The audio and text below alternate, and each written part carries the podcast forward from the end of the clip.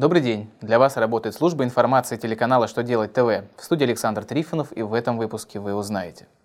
Нужно ли начислять страховые взносы на материальную помощь при рождении ребенка? Какими нововведениями дополнятся штрафы за превышение сроков транзитных перевозок? Нужно ли проходить предварительный медосмотр сотруднику, который уволился, но потом вернулся на прежнее место работы? Итак, о самом главном по порядку.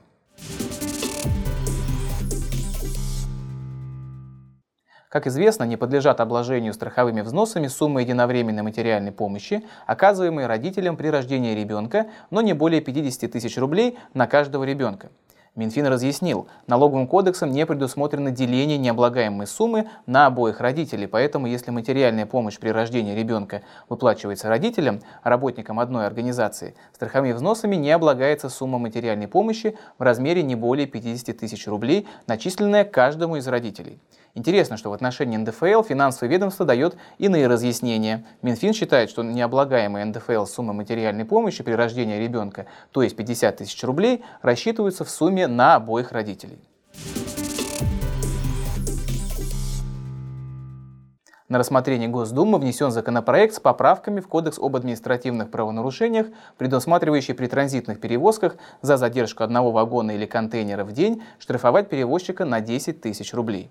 Согласно проекту, сроки перевозок будут определяться уполномоченным федеральным органом по согласованию с Федеральной таможенной службой и будут зависеть от расстояния и вида транспорта.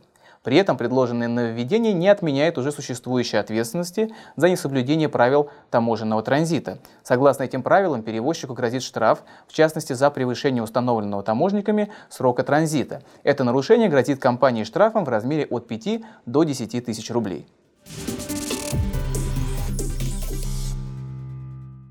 Если сотрудник сначала уволился, а потом вернулся на ту же должность, от прохождения предварительного медосмотра он не освобождается.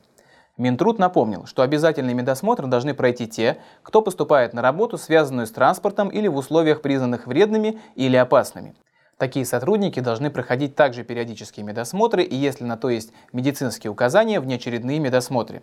Ведомство считает, что на вредника, уволенного с расторжением трудового договора, а затем принятого на ту же должность, действуют все требования трудового законодательства, в том числе и обязательное прохождение предварительного медосмотра.